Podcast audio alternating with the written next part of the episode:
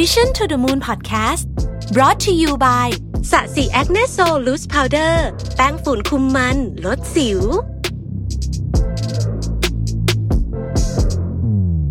สวัสดีครับยินดีต้อนรับเข้าสู่ Mission to the Moon Podcast นะครับคุณอยู่กับรวิทย์อนุสาหะครับวันนี้จะมาคุยเรื่องของบ้านแล้วก็บทบาทของบ้านในไม่ไม่ใช่บ้านที่เป็นตัวบ้านจริงๆแต่ว่าบ้านในฐานะครอบครัวเนี่ยนะฮะว่าถ้าบ้านเนี่ยไม่ใช่ที่ที่ควรจะเป็นไม่ได้เป็นคอมฟอร์ตโซนอีกต่อไปเนี่ยเราจะทำยังไงดีนะครับเราถูกสอนกันมาโดยตลอดนะว่าบ้านเนี่ยคือสถานที่ที่ให้ความรักความอบอุ่นภายในครอบครัวนะครับเป็นแหล่งพักพิงกายและใจในยามเหนื่อยล้าเป็นที่พักผ่อนเป็นที่ที่มีความทรงจำดีๆนะครับเวลาเรานึกถึงบ้านเราก็จะนึกถึงภาพแบบนี้และภาพของบ้านส่วนใหญ่ไม่ว่าจะผ่านสื่อหรืออะไรก็แล้วแต่เนี่ยก็มักจะถูกพรีเซนต์ไปในแง่มุมนั้นซะเยอะนะครับแต่บ้านสำหรับบางคนเนี่ยอาจจะไม่ได้เป็นเช่นนั้นเสมอไปเพราะบางครั้งเวลาพบเจอปัญหาอะไรมาบ้านกลับไม่ใช่ที่แรกที่หลายคนเลือกที่จะคุยด้วยบางทีอาจจะเป็นที่สุดท้ายที่เลือกจะบอกเลยด้วยซ้ำหรือในหลายครั้งเองเนี่ยปัญหาที่พบเจอส่วนใหญ่ก็มาจากภายในบ้านนั่นเองจะว่าไปต้องบอกว่ามาจากคนในบ้านนั่นเองนะครับมนุษย์ทุกคนเนี่ยล้วนต้องการคอมฟอร์ตโซนแล้วก็เซฟโซนนะฮะพื้นที่ปลอดภัยพื้นที่เรารู้สึกว่าเป็นตัวของตัวเองเนี่ยสำคัญมากเซฟโซนหรือว่าหรือคอมฟอร์ตโซนทั้งคู่เนี่ยนะฮะโดยเฉพาะทางจิตใจเนี่ยเป็นพื้นที่ที่ทำให้เรารู้สึกปลอดภัยทางความคิดอารมณ์ความรู้สึกต่างๆซึ่งอาจจะเป็นคนสถานที่สิ่งของ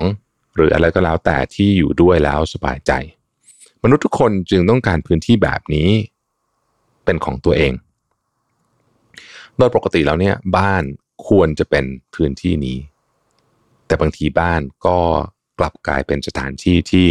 บางครั้งเนี่ยทำให้จิตใจเหนื่อยล้าไปยิ่งกว่าเดิมนับตั้งแต่มีการระบาดของโควิด สิบเก้า เนี่ยผู้คนก็ลดการเดินทางออกไปอย่างมีนัยสำคัญนะครับชีวิตส่วนใหญ่จึงใช้อยู่ที่บ้านไม่ว่าจะเป็นเด็กหรือผู้ใหญ่ทั้งเรียนออนไลน์ work from home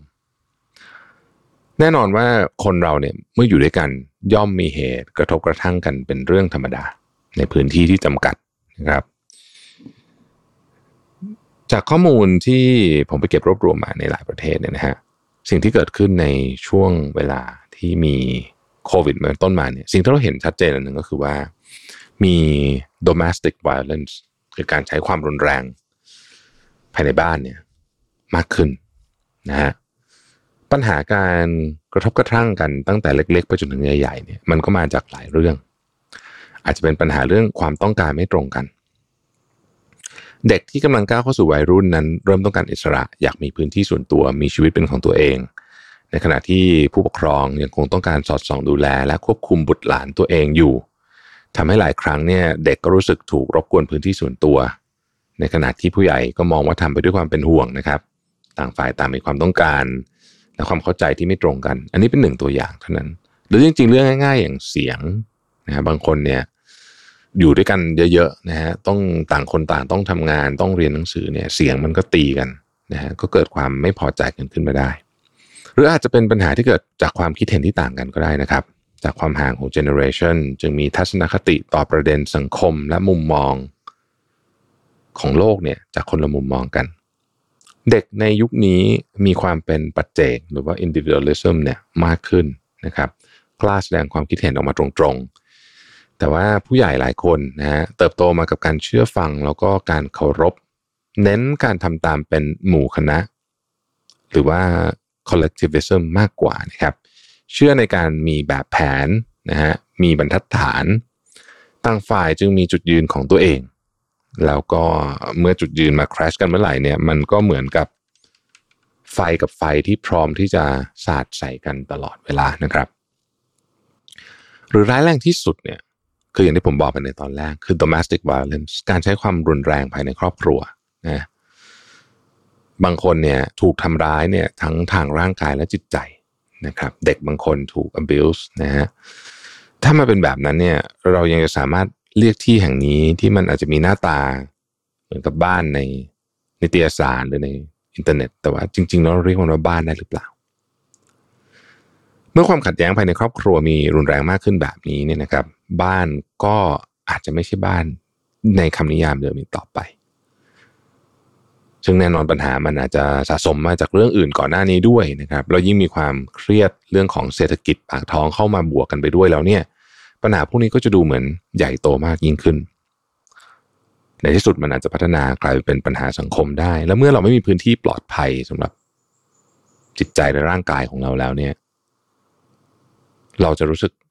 ว่าเราเนี่ยเปราะบางอย่างยิ่งเป็นเรื่องที่อันตรายมากนะครับคำถามคือว่าแล้วเราจะทำยังไงให้บ้านกลับไปเป็นบ้านเหมือนเดิมได้คิดว่าข้อที่หนึ่งเนี่ยต้องพูดคุยกันต้องปรับความเข้าใจพูดคุยกันในที่นี้คือพูดคุยกันจริงๆแบบนั่งลงแล้วก็ตั้งใจคุยกันเลยเมื่อความคิดเห็นไม่ตรงกันนะครับหรือรู้สึกไม่พอใจกับความคิดหรือว่าการกระทำของอีกฝ่ายหนึ่งการรับฟังคือสิ่งสำคัญเริ่มจากการฟังเหตุผลของอีกฝ่ายโดยปราศจากอคติผู้ใหญ่ไม่ควรหาว่าการเป็นเด็กคือการไม่มีเหตุผลหรือรู้ไม่ดีเท่าตัวเองลองฟังเหตุผลของอีกฝ่ายด้วยความตั้งใจดูก่อนอาจจะได้แง่มุมดีๆใหม่ๆเพิ่มขึ้นได้เหมือนกันเด็กเองก็ไม่ควรหาว่าผู้ใหญ่นั้นหัวโบราณล้ำสมัยไม่เข้าใจโลกสมัยนี้ลองรับฟังบางคำแนะนำก็อาจจะไปปรับใช้กับยุคปัจจุบันให้เรามีความสุขได้มากขึ้นเช่นกันและสิ่งสำคัญที่สุดคือทั้งสองฝ่ายต้องนั่งลงพูดคุยกันด้วยเหตุผลปราศจากอารมณ์แล้วก็วางใจเป็นกลางนึกถึงความรู้สึกของอีกฝ่ายหนึ่งไม่เอาความคิดของตัวเองเป็นใหญ่แต่ฝ่ายเดียวลองคิดในมุมว่าถ้าเป็นอีกฝ่ายหนึ่งหากถูกกระทำแบบเดียวกันกับที่ตัวเองทำอยู่เนี่ยเราจะรู้สึกยังไงหลีกเลี่ยงมากที่สุดในการทำสิ่งที่ทำร้ายจิตใจอีกฝ่ายหนึ่งไม่ว่าอีกฝ่ายหนึ่งจะเป็นเด็กหรือผู้ใหญ่ก็ตามข้อที่สองคือหาที่พึ่งทางใจอื่นแทนถ้าหากว่าคุยกันแล้วพยายามแล้วยังไม่เข้าใจอีกฝ่ายไม่ยอมลดอีโก้ของตัวเองลงบางทีความจริงคอมฟอร์ตโซนและเซฟโซนของเราอาจจะไม่จำเป็นต้องเป็นที่บ้านเสมอไปก็ได้อาจจะเป็นที่พึ่งจากเพื่อนคนรักสัตว์เลี้ยงหรือแม้แต่กิจกรรมที่เราทำฟังเพลงดูหนังทำงานอดิเรกที่ชอบก็เป็นที่พักใจที่ดีอีกเหมือนกันถ้าสุดท้ายคนในครอบครัวเป็นบ้านกันให้ไม่ได้จริงๆแล้วเนี่ยเราอาจจะต้องหาที่อื่นที่ทำให้สบายใจขึ้นมาได้เหมือนกันครับข้อที่สามคือลองให้พื้นที่กับแต่ละคนดูบ้างพื้นที่ในที่นี้อาจจะหมายถึงพื้นที่จริงๆแล้วก็พื้นที่ที่ห่างกันสักพักนะถ้าพูดถึงพื้นที่ในบ้านเนี่ยอาจจะต้องหาพื้นที่ส่วนตัวของตัวเองในบ้านหรือว่าบางทีการแยกออกไปอยู่ข้างนอกเลยเนี่ยอาจจะดีต่อความสัมพันธ์มากกว่าการอยู่ร่วมกันตลอดเวลาก็ได้ในกรณีที่ทำได้นะครับการเว้นระยะห่างจากกันบ้างได้กลับมาเจอกันนานๆทีปล่อยให้ความรู้สึกคิดถึงได้ทำงานบ้างเนี่ยหลายครั้งก็ทำให้ความสัมพันธ์ในครอบครัวดีขึ้นมาได้นะครับยิ่งสังเกตได้จากตั้งแต่มีล็อกดาวน์เนี่ยทั้งที่ปกติอยู่ด้วยกันก็ดูไม่มีปัญหาอะไรแต่พออยู่ด้วยกันมากเกินไปเนี่ยก็มีเรื่องทะเลาะกันไม่เว้นแต่ละวันและถ้าในกรณีที่มีปัญหาการทำร้ายร่างกายกันภายในบ้านแล้วก็ที่นั่นคงไม่ใช่บ้านที่คุณควรอยู่อีกต่อไปนะฮะคนรอบข้างเองก็ควรช่วยกันดูแลสอดส่องสังเกตถึงสิ่งที่ผิดปกติหากพบกับปัญหาความรุนแรงในครอบครัวควรแจ้งหน่วยงานที่เกี่ยวข้องเพื่อเข้าไปทำการช่วยเหลือทันทีเพราะไม่มีใครมีสิทธิ์ทำร้ายร่างกายผู้อื่น